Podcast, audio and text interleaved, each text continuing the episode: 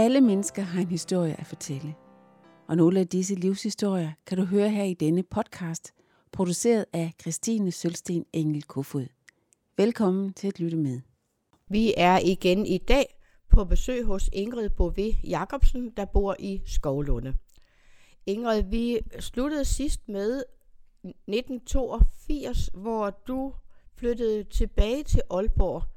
Øhm, kunne du sige lidt om, hvad der skete der?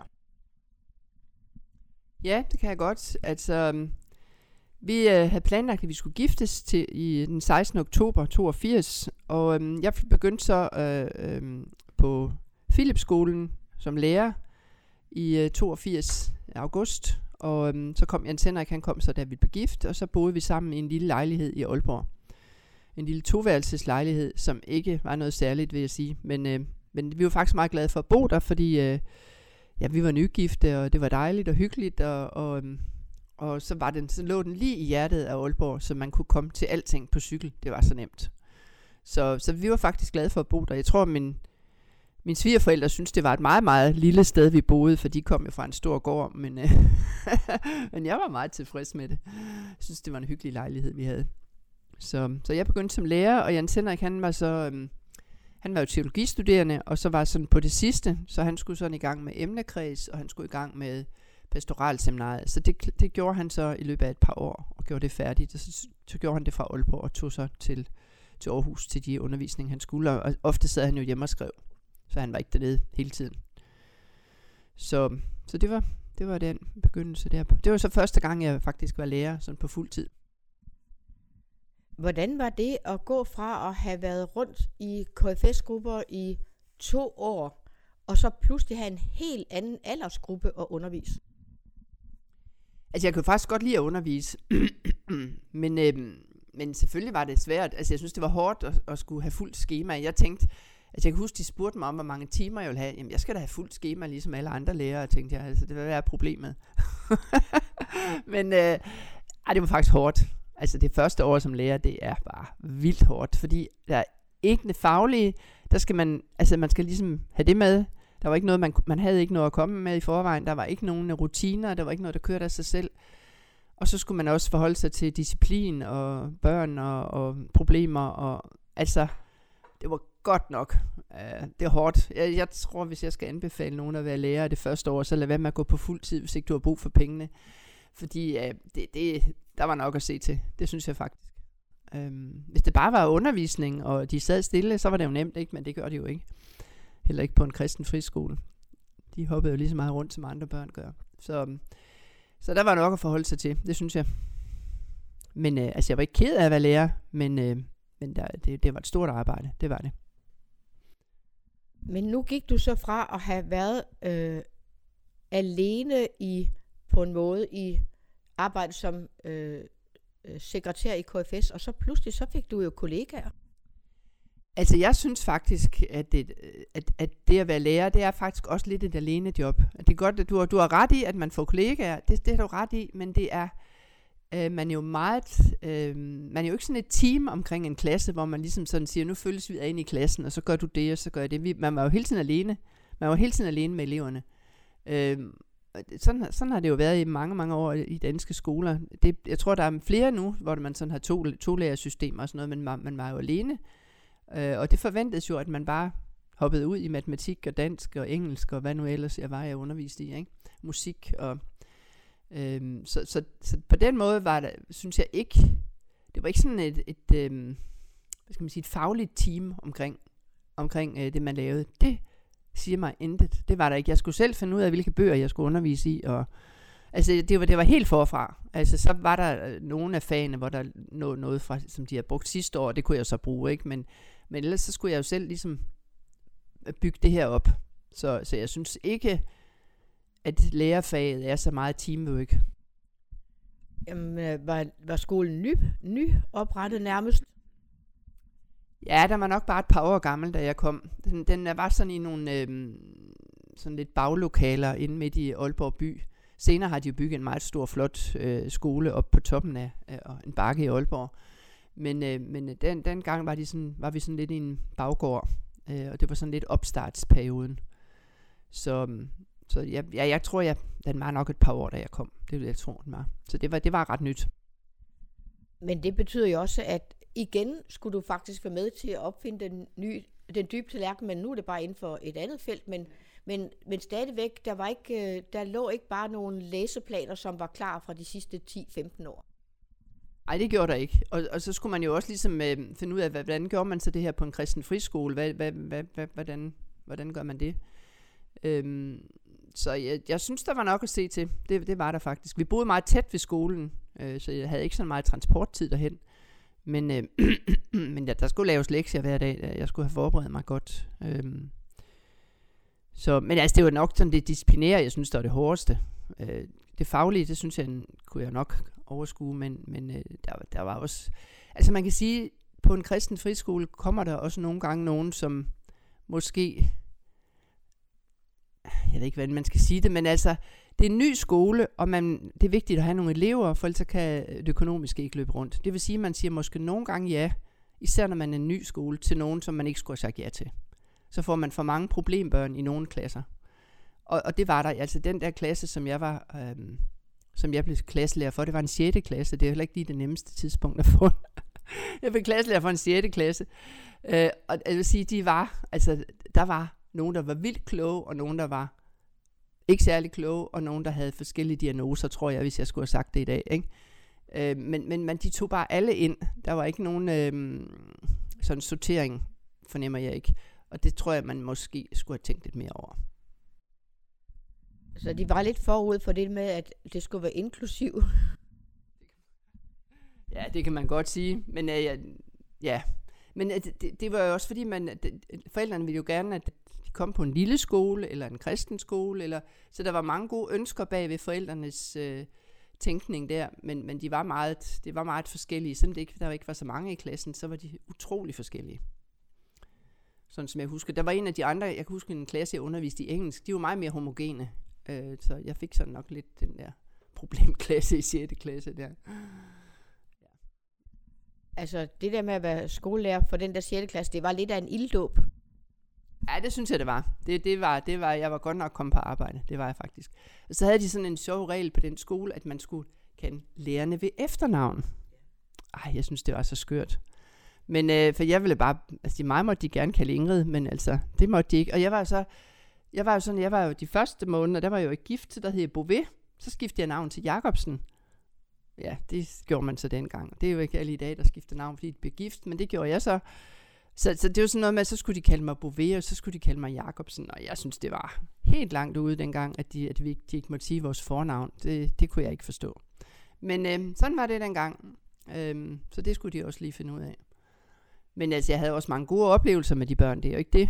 Men, øh, men der, var, der var nok at se til. Hvor lang tid var du øh, på Philipsskolen, og hvad øh, gjorde, at du flyttede til et andet sted? Altså, jeg var der i to år.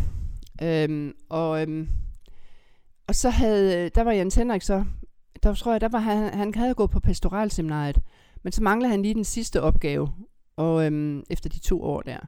Og den ville han gerne, øhm, ja, han kunne godt tænke sig, at vi kom et andet sted hen, og det kunne jeg også godt tænke mig. Jeg synes, vi skulle ud og opleve et eller andet. Vi var unge, og, og sådan.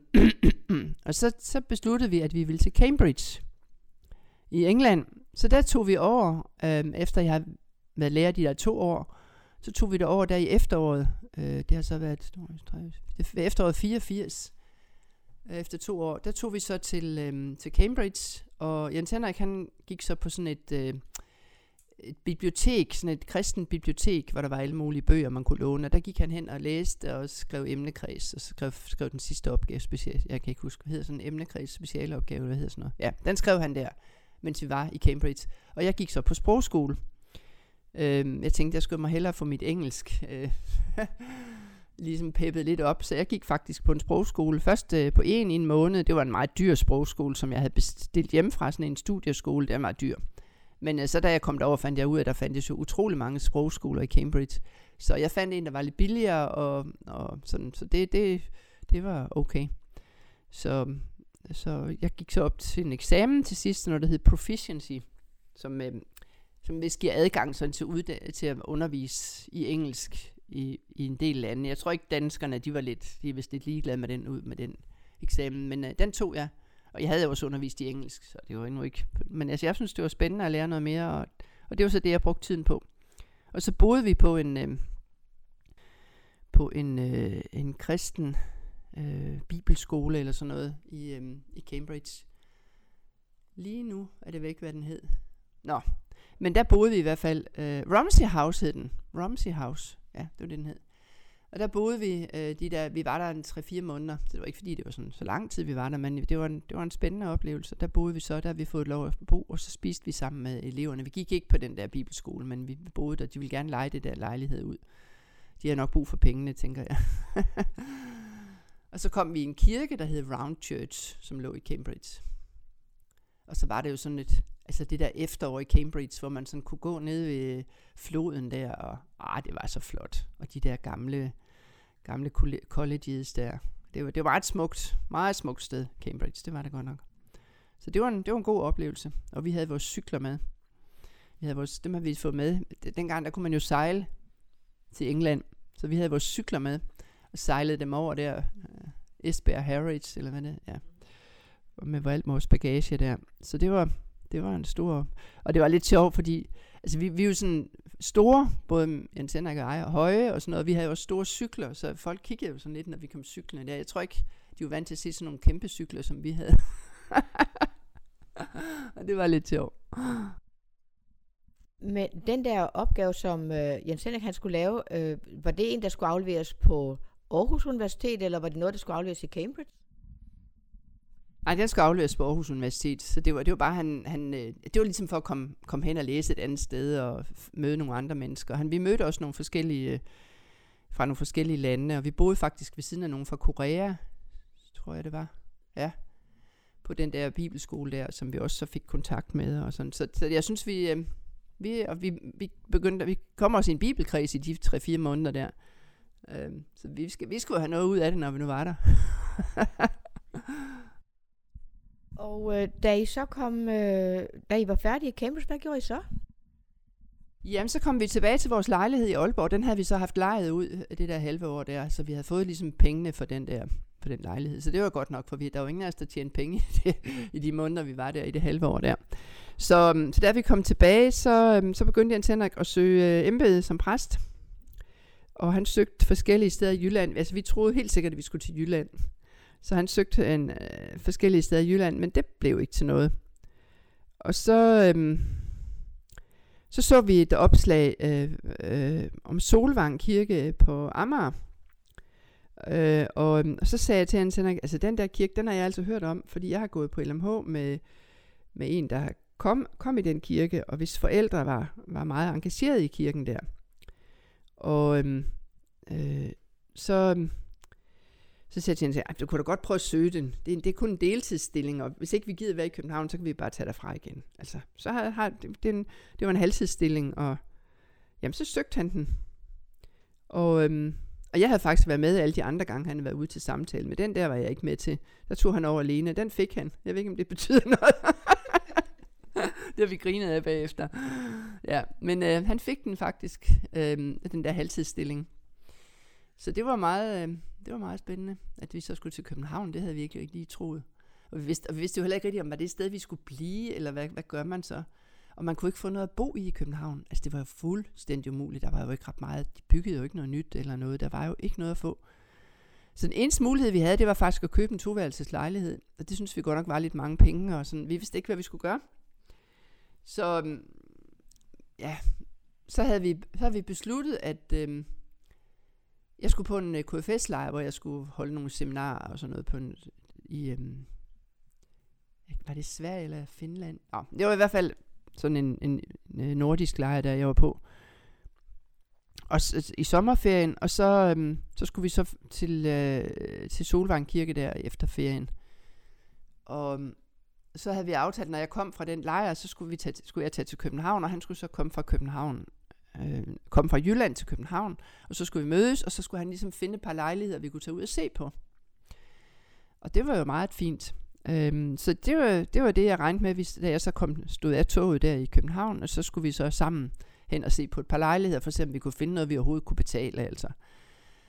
Øhm, og så, øhm, så siger han, jeg har fundet noget helt andet, siger han så. Nå, hvad er så det? Jo, der er en præstebolig i nabosovnet.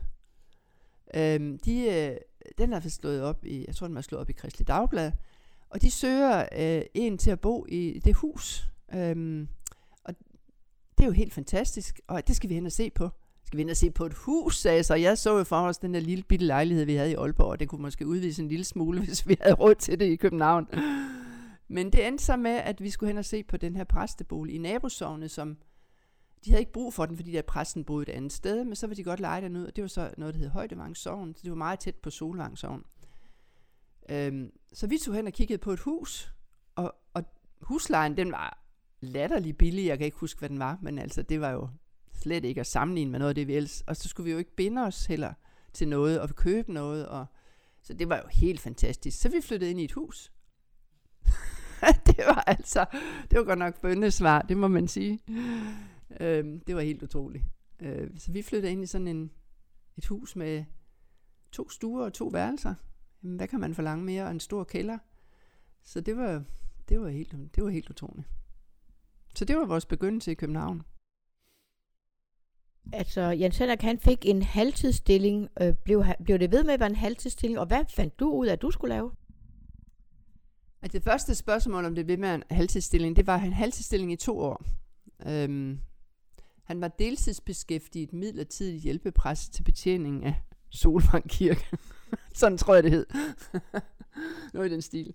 Øhm, og, øhm, og ja, det var halvtid. Øhm, og så efter to år, så holdt øhm, sovnepræsten, han flyttede sig.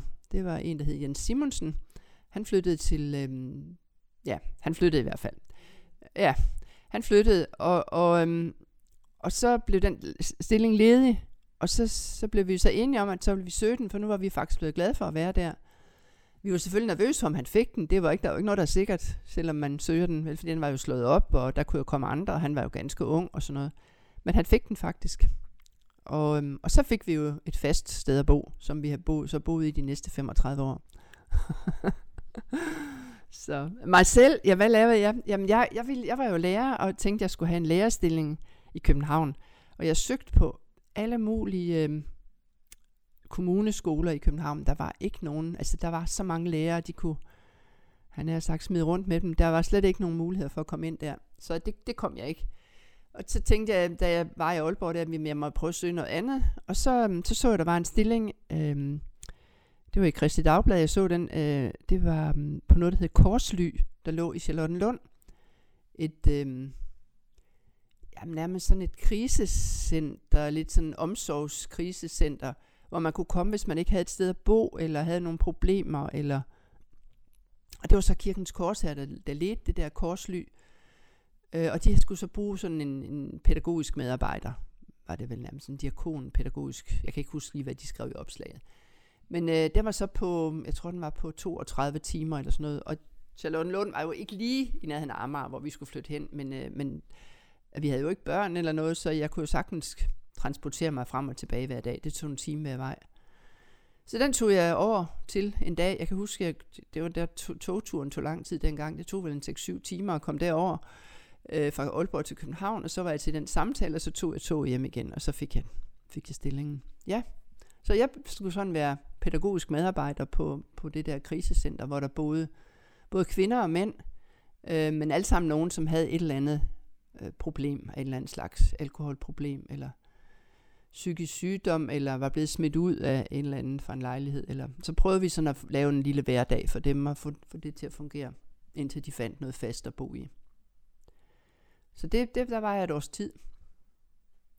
Og derefter så søgte jeg så igen lærerstillinger, og så fik jeg noget på en lille privatskole, der hed Landsbyskolen. Ja, det lyder mærkeligt, inde midt i København, men det hed den altså. Øh, der var jeg i to år. Det var sådan en, øh, jeg ved ikke, hvad jeg skal kalde det. Det var, det var faktisk en, en, en kvinde, som havde startet den skole helt sig selv. Hun har lavet den på sin egen måde. Øhm, og, og det var hendes skole, sådan set.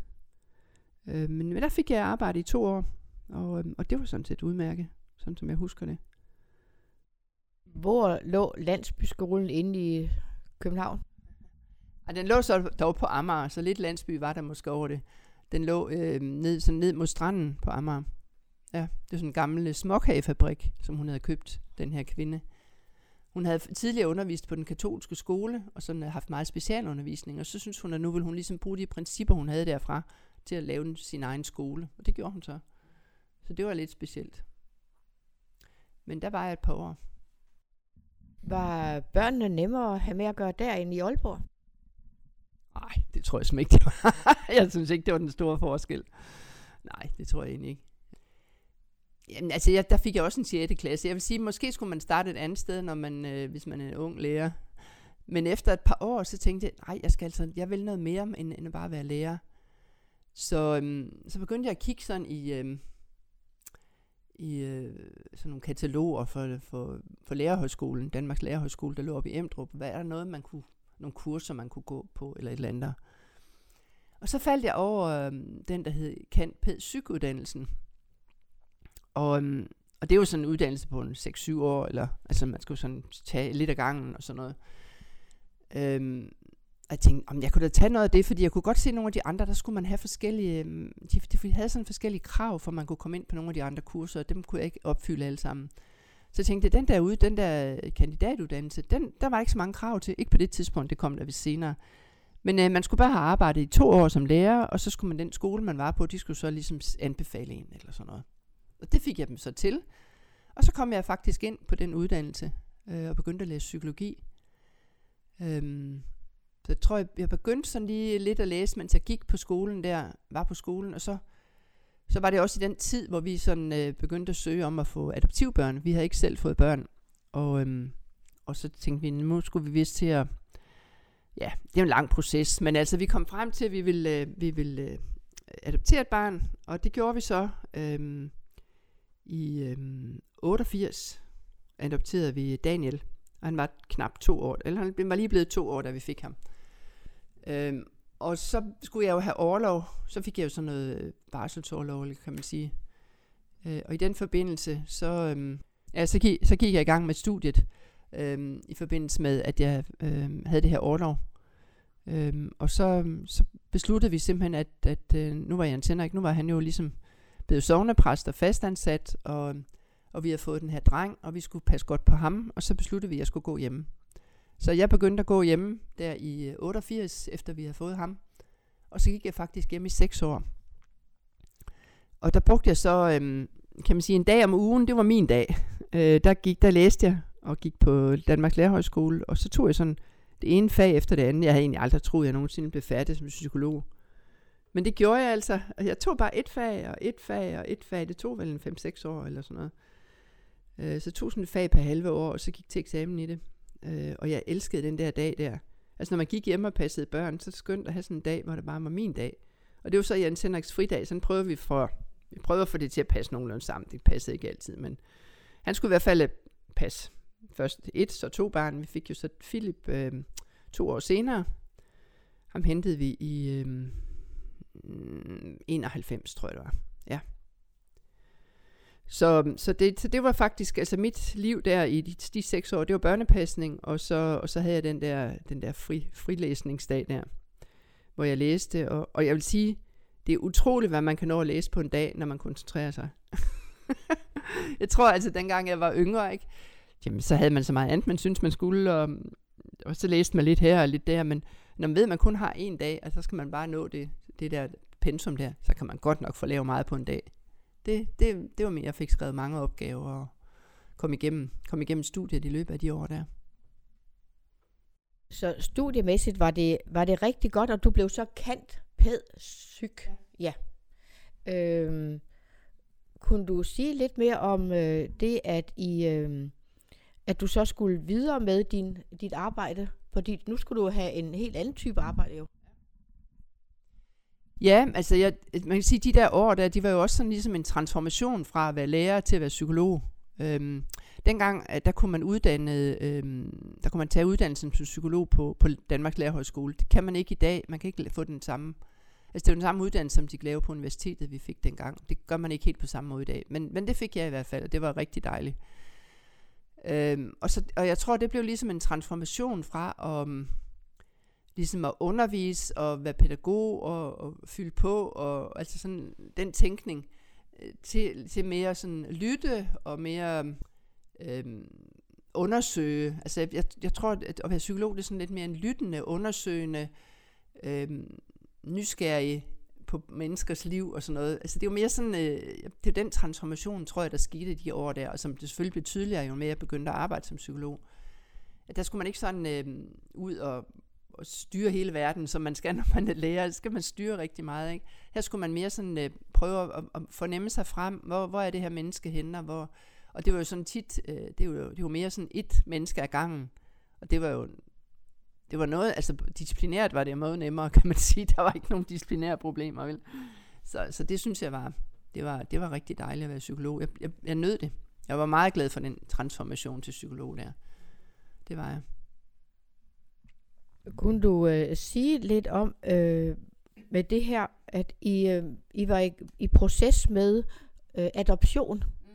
Og kunne du sige lidt om, hvor, hvor, hvordan, hvordan var det at være i alt de der øh, krydsild og alt mulige spørgsmål, og hvor skulle man få børnene fra?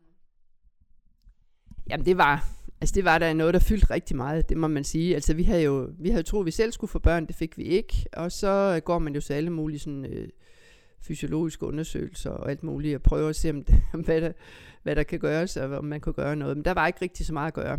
Øhm, vi prøvede med nogle forskellige behandlinger, men der var ikke noget, der hjalp. Øhm, og så, øhm, så besluttede vi, at, øh, at nu ville vi søge om, om at adoptere et barn. Og det synes jeg var, altså det var da grænseoverskridende at gøre det, og, og man skulle også ligesom have både sig selv og, og ens familie til at forstå, hvad det var, man var i gang med. Altså det var ikke lige det, de havde måske lige set komme vel. Så der var sådan mange, der var sådan mange ting, man skulle øh, forholde sig til det. Øh, men, øh, men vi holdt fast, og øh, ja, altså vi ville jo også til sådan nogle samtaler, så skulle de undersøge, om vi var gode nok til at blive forældre og sådan noget. Altså det, det er altså meget, det er lidt grænseoverskridende, vil jeg sige, når man, ikke, når man aldrig har tænkt, at man var forkert til det. Men, øh, men øh, vi kom igennem det og blev godkendt, og så skulle vi så finde et land, hvor, der skulle, hvor børnene skulle komme fra. Og der var jo, dengang der var det Korea og Colombia Ja, Kina var nok ved, lige ved at komme op der, ja, det var det nok. Øh, men det var sådan, hvad der var at vælge imellem på det tidspunkt der.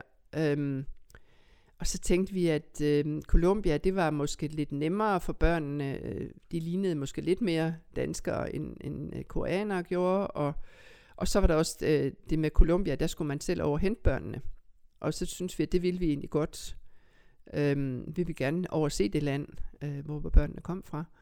Så, så vi besluttede os, at det skulle være Colombia. Øh, så det er selvfølgelig også, det kræver også noget økonomisk noget mere. Fordi vi så selv skulle rejse, og flybilletter og ophold og alt muligt, hvor, hvor man kan sige, øh, koreanerbørnene, de blev jo leveret i lufthavnen. Det, det gjorde, ja. Så det, det, det, var, det gjorde de i hvert fald på det tidspunkt der. Så vi skulle jo ligesom investere noget mere, både tid og penge og sådan noget i det.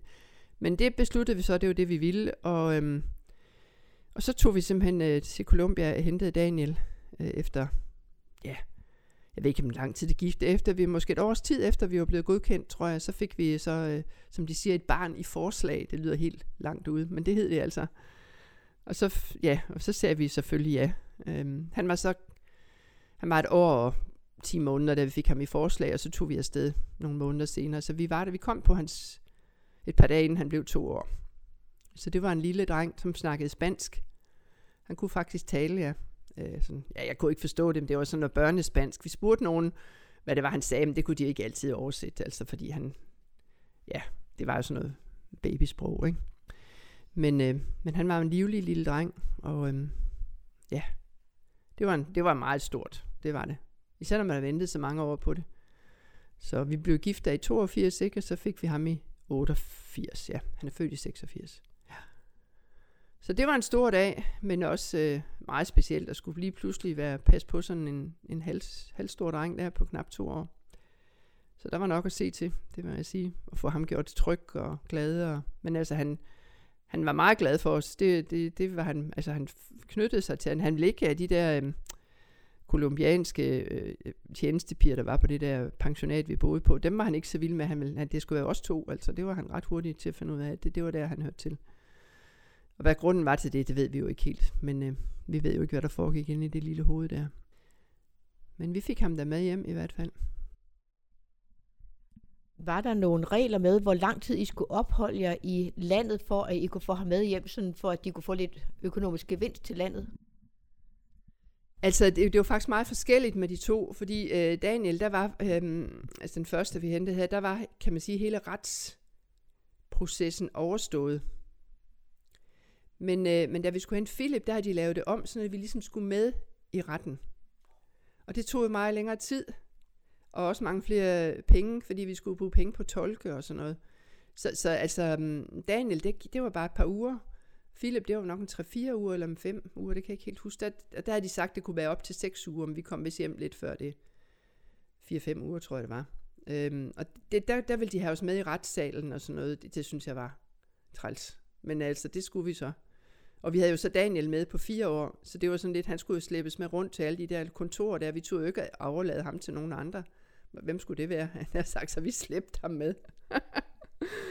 jeg kan huske, vi havde... Fordi Daniel var jo sådan en, en dreng med krudt i, ikke? så vi tænkte, hvordan får vi ham til at sidde stille på de, de der retssale, så de ikke tror, vi ikke kan passe børn. Altså, hvad, hvad skal vi gøre? Ikke? Vi skulle jo se pæne ud, og vi fik jo hele tiden at vide, at vi skulle se pænt tøj på, og jakkesæt og smukke kjoler, og sådan. Vi skulle, se, vi skulle se pæne ud, når vi kom rundt de steder der. Så vi lignede jo en million, når vi gik rundt der. Men hvad gjorde vi ved den der lille, øh, livlige fireårige der? han var så vild med at høre Rasmus Klump bånd. Det var sådan noget, man, og så havde vi sådan en lille båndoptager, sådan en lille børnebåndoptager, man lige kunne få et bånd i. Og så var der en bog, man kunne kigge i, og så havde han det der bånd inde i ørerne, så gav vi ham sådan nogle høretelefoner på. Og så gjorde vi simpelthen det, det havde, det havde jeg udtænkt, at vi, øh, man er jo ikke lærer for ingenting, vel? Så jeg havde udtænkt, at vi køber simpelthen helt stak af de der bånd der, og de der bøger, der passer til, med billeder til.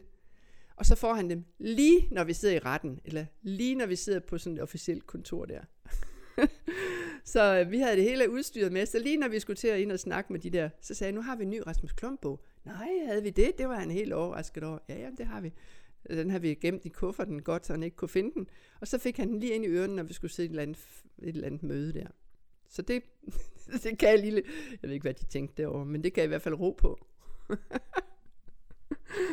så det var en lille snedighed. Ja.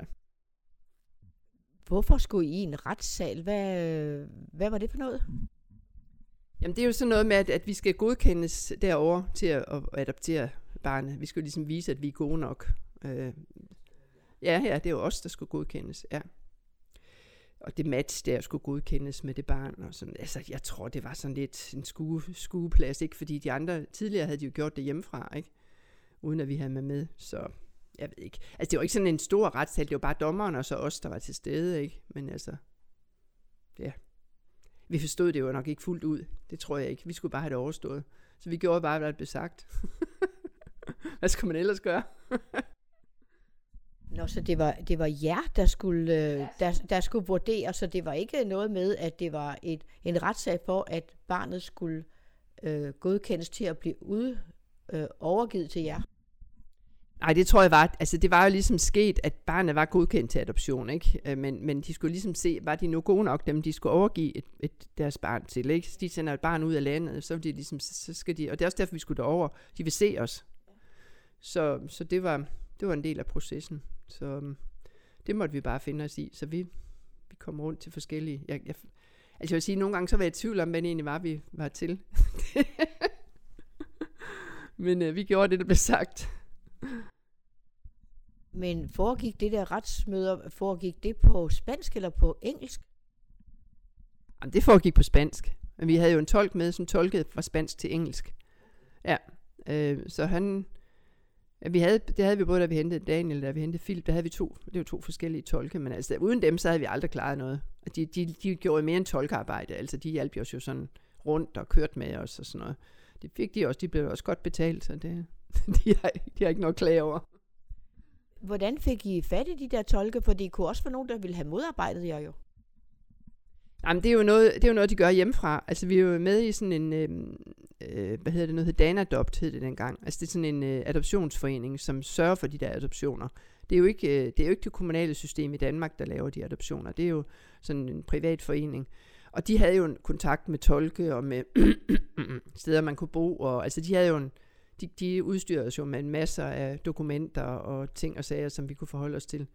Og hvad vi skulle tage med, og hvad det kostede, og alt sådan noget der. Det, det var dem, der stod for alt det der. Så, øhm, så, så det var ligesom dem, der, for, der formidlede det, som man kaldte det. En formidlende organisation. Det hed Danadopt. Der var også nogle andre øh, på det tidspunkt, der gjorde det. Men det var, det var så dem, der, der gjorde. De, de havde tørt til Birkerød dengang. Det synes vi, det var det så nemt. Så kunne vi lige tage det op, hvis der var et eller andet. Så fik I så øh, Philip i, øh, i 91, så der var, hvad årstal var du færdig som kantpædagogyk? Ja, men det, det har, hvad, det har nok været i 92, deromkring. 92, 93, ja. Sådan som jeg husker det. Ja, og så, så da vi så havde fået ham, og så, så blev jeg jo hjemme. Altså jeg, jeg besluttede, at jeg skulle blive hjemme, indtil han også ligesom nåede børnehaven. Eller, og han var noget yngre. Han var, han var ni måneder, da vi fik ham. Så og det sjove er, at jeg havde faktisk besluttet, at nu, jeg kunne jo ikke rigtig noget spansk, da vi hentede Daniel. Så tænkte jeg, nej, nu må jeg altså gå til spansk. Så jeg var sådan set begyndt på at gå til spansk på HF. Øhm, som sådan et supplement til, at jeg, så skulle jeg kunne snakke noget spansk. Så fik vi en på ni måneder, og han kunne jo heller ikke spansk, så det var ikke så meget. Det betød ikke så meget, kan man sige. Men lidt spansk fik jeg da lært. Ja, det var nu ikke så meget. Men øh, ja, så, så det var ikke så meget brug for, for det sproglige på det tidspunkt her. Men, vi, men jeg blev så hjemme, indtil børnene kunne komme i, i børnehave som treårige. Og så, øhm, så var det sådan en halvtidsbørnehave. Og Daniel kom i den først, og så kom Philip i den senere. Og da de så begge to, Philip gik i børnehave, den der halvtidsbørnehave, og Daniel begyndte at gå i skole, så, øhm, så besluttede vi, at nu kan jeg godt begynde at søge noget arbejde. Og så fik jeg så, øhm, jeg havde så været i praktik på øhm, sådan en PPR, altså en skolepsykolog, som man kaldte det dengang, en PPR-afdeling på Amager. Der havde jeg været i praktik, der havde jeg spurgt, om jeg måtte komme i praktik, og det var jeg, havde jeg været. Og så fik de faktisk en stilling, sådan en, bare nogle, måske var det 15 timer om ugen, eller et eller andet. Jeg tænkte, det var lige en god måde at begynde på. Øhm, de havde åbenbart lige fundet lidt penge til, til en lille, lille ansættelse der. Så den måde begyndte jeg på. Og, øhm, og så var jeg sådan en slags øh, højre hånd, eller kan man sige, jeg, jeg gjorde det som lederen, nogle af de ting, han egentlig skulle have gjort, tror jeg. Så jeg udførte nogle opgaver for ham rundt omkring på skoler og børnehaver. Og det gjorde jeg så i et års tid eller sådan noget. Så blev der faktisk en ledig stilling, en fuldtidsstilling, og den søgte jeg så og fik den. Så på den måde, så, så kom jeg ind i, øh, i skolepsykologsystemet, og så fik jeg så en fuldtidsstilling, og det havde jeg egentlig ikke lyst til. Men, øh, men man, nogle gange skal man jo gøre noget for at komme i gang. Jeg ville hellere have haft lidt færre timer. Men øh, jeg startede med en fuldtid, og så bad jeg så efter et år om at komme lidt ned i tid. Og det kom jeg så. Så. Men øh, det var et, jeg var spændende. Jeg var meget glad for at være skolepsykolog. Det var jeg. Det var et spændende job. Du må lige forklare øh, lytterne, hvad er PPR? Jamen PPR, det står for Pædagogisk Psykologisk Rådgivning. Og øhm, ja, altså dengang, det, det blev vi faktisk kaldt skolepsykologer. I dag kalder man dem PPR-psykologer. Men det, det, er, det er jo det samme. Altså det er jo, øh, kan man sige, støtte til, øh, til skoler og børn, øh, som har særlige vanskeligheder. Øh, så der er også meget sådan supervision af lærerne, hvor vi skulle øh, støtte dem i, øh, hvordan de kunne øh, takle de børn, der havde nogle særlige vanskeligheder. Og så skulle vi undersøge børnene og skulle visitere dem til specialskoler, og vi havde samtaler med forældrene for at hjælpe dem, hvordan de kunne støtte børnene bedst muligt. Så det var sådan ret bredt, synes jeg. Altså både samtaler med børnene og testning, og, og så var der de her forældresamtaler, og, og så var der supervision af lærerne, og, og så var der også øh, ofte sådan møder med, med skoleinspektørerne, hvor vi sådan gennemgik de børn, der havde nogle særlige vanskeligheder, om der var nogle ting, vi kunne gøre, og hvad der kunne være det næste øh, trin i, i, i det arbejde der. Ja. Så du i det der Københavns PPR, så fik du tildelt nogle skoler, som du så havde ansvar for? Jeg havde nogle skoler og nogle børnehaver, jeg havde ansvar for.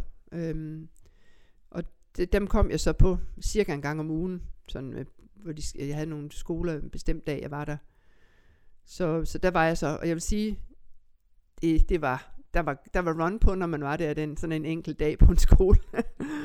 lærerne kom, de kom jo løbende med alle deres problembørn, altså, nej, de havde dem ikke i hånden, men altså, de kom jo med deres, og ville gerne, at jeg skulle tage hånd om det der, og det der, og det der, så der var, der var nok at lave, det var der.